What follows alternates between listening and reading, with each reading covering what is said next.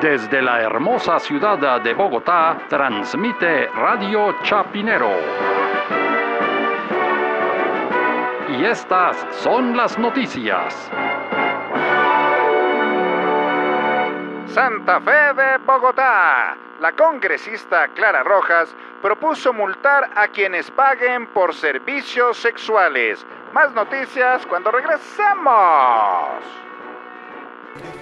Pero Clara Rojas, ¿qué le pasa? Uno como, mejor dicho, es que eso no tiene ni pies, ni cabeza, ni, ni nada de nada. Esa, esa, esa, esa idea es un esperpento. Pues yo no sé si tiene pies o cabeza o cuerpo o corazón, pero las primeras interesadas en que eso no suceda son las trabajadoras sexuales. Ese es el trabajo más antiguo del mundo, por algo será el más antiguo del mundo. No será porque era fácil de erradicar en la época de los primeros cristianos o de la contrarreforma o la, o la Inquisición. Además, ¿qué van a hacer? Van a cobrarle impuesto a los colchones, van a poner cámaras de seguridad en todas las habitaciones de Colombia. Mejor dicho, ¿quién va a controlar eso? Es más, ¿quién va a ir a cobrar esos impuestos? No sé, pero ¿qué tal, por ejemplo, que un traqueto le dé por hacer una, una fiesta con unas prepago, una cosa que casi no sucede en Colombia? ¿Quién va a ir a cobrarle al señor una multica? A don Traqueto, no, y no solamente la furia de don Traqueto, sino que esa cartera de dudoso recaudo, las señoritas trabajadoras sexuales echan a carterazo limpio, pues al que va a cobrar, al chepito. Imagínense esos pobres chepitos, no, no, no van a durar ni un día.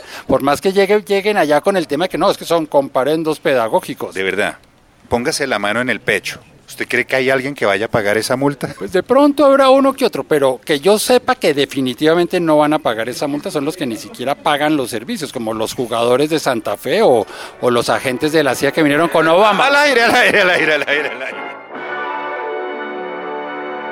Santa Fe de Bogotá.